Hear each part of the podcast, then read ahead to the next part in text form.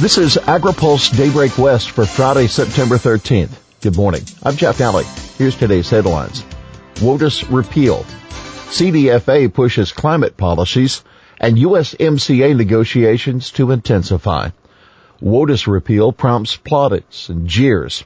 The official repeal of the 2015 Waters of the U.S. rule received rounds of applause from the ag sector, which said it was about time. There also was advice from agencies as they move forward crafting a replacement to appear this winter.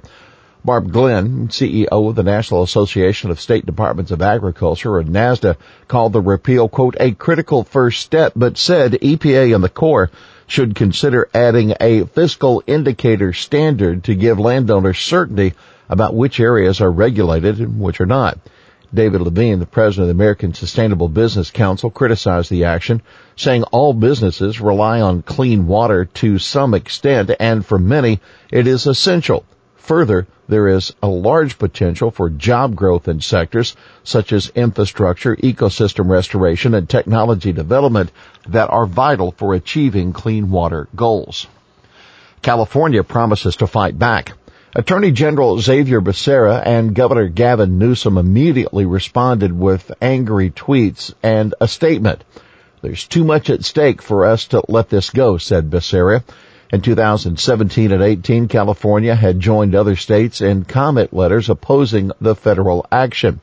The coalition called it unlawful under the Administrative Procedure Act, suggesting a lawsuit to come. Fuel for SB1?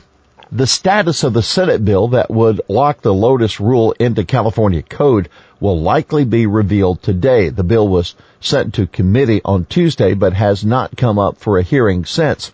In the wake of AB5, Dahle again defends ag truckers. The Senate Environment Committee met briefly yesterday to take up SB 210, a bill proposing smog checks for big rigs. The California Trucking Association dropped its opposition following amendments. Senator Brian Dahle pointed out those truckers typically lease new trucks, which will now have a four-year exemption to the smog checks. Dahle, who runs a seed and trucking business, said it's a bigger problem for someone like myself who has never been able to afford a brand new truck. Dahle explained that existing state regulations require hundreds of sensors to be added to older trucks. If one trips, it's $190 and a 100 mile trip to the shop, he said, adding that the trucks undergo inspection every 90 days by law. The California Farm Bureau's Noelle Cremers raised concerns that the bill's promise of mobile testing stations may not be economically feasible for many small businesses impacted. Dahle concluded with a similar sentiment that he had shared two days ago on AB5. It's going to be a hardship on the people trying to make a living on top of all the other regulations that have been piled on top of us, he said. It's going to drive the cost of freight up in California. The final vote tomorrow will wrap up a three-year effort by Senator Connie Leyva of Chino to pass the measure. CDFA promotes Newsom's climate policies on national stage. This week at its policy meeting, NASDA adopted a new climate resiliency policy sponsored by California and three other states. The policy statement does not dedicate specific actions or funds toward the effort. Instead, it promises to encourage Congress and the USDA to support healthy soils, carbon sequestration, and greenhouse gas reduction. Gavin Newsom touted those priorities in the few brief moments he had spoken on agriculture as governor.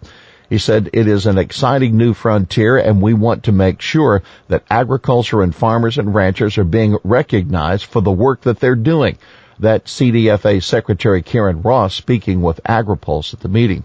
Ross also called nutrition the crux of agriculture. She said this is what we are all in farming for, to feed and to nourish people better. She hailed nutrition policies as an opportunity to really tie more urbanized society to what it is we do on our farms and ranches. Ross's efforts in connecting nutrition and sustainability were also saluted in a recent op-ed for AgriPulse by two public relations leaders in California Ag. On that note, CDFA is seeking public comments on how to spend its $28 million budgeted for healthy soils grants. The department will hold three stakeholder meetings at the end of September in Orland, Fresno, and Sacramento. Mixed signals from China ahead of U.S. trade talks. China's Commerce Ministry is making it clear the country appreciates the U.S. decision to postpone some tariff rate increases ahead of the trade talks set for early next month. But a state-owned English language media outlet is also opining that the goodwill gesture doesn't go far enough. We welcome the goodwill from the U.S., Chinese Commerce Ministry spokesman Gao Feng told reporters yesterday, going as far as to suggest potential good news for U.S. ag exports. Chinese companies, Gao said, have begun asking for price quotations to buy U.S. soybeans and pork. We believe that the two sides can work together and create a good background foundation for the bilateral negotiations, Gao said. But the state-run Global Times is also featuring an article diminishing the tariff postponement. Quoting experts, the Global Times says, the U.S. decision to postpone extra tariffs is good for the upcoming U.S.-China trade talks, but what U.S. President Donald Trump has done is far from enough and we should not consider it a breakthrough in trade talks as they remain very tough. Former Arkansas Senator Blanche Lincoln, uh, Farmers for Free Trade, was one of many who spoke on the National Mall yesterday in support of USMCA. And speaking of the deal, House lawmakers are likely to see a lot more of U.S. Trade Representative Robert Lighthizer in the weeks ahead as proposals now between the Trump administration and House Democrats fly back and forth in efforts to get a deal on the U.S.-Mexico-Canada agreement by the end of the year. Lighthizer on Wednesday delivered to House Ways and Means Committee Chairman Richard Neal proposals to address Democrats' concerns, and Neal told reporters he's prepared to send back counter proposals this week. He said, I kept telling you I was waiting for Lighthizer to hit the ball back over the net, Neal told reporters. So they have hit the ball back over, that now we're intending to hit the ball back. Neal stressed that while progress is being made, more needs to be accomplished. Texas Republican Kevin Brady expressed optimism that it would be worked out. He said, I expect House Democrats in the coming weeks to have a number of visits from Ambassador Lighthizer about how they can fine tune USMCA further, Brady said. Here's today's He Said It. Because who needs water anyway? That Governor Newsom responding on Twitter to news of the WOTUS repeal. Well, that's Daybreak West for this Friday, September 13th, brought to you by FMC. For the latest news of Washington, D.C., visit agripulse.com. For AgriPulse Daybreak West, I'm Jeff Daly.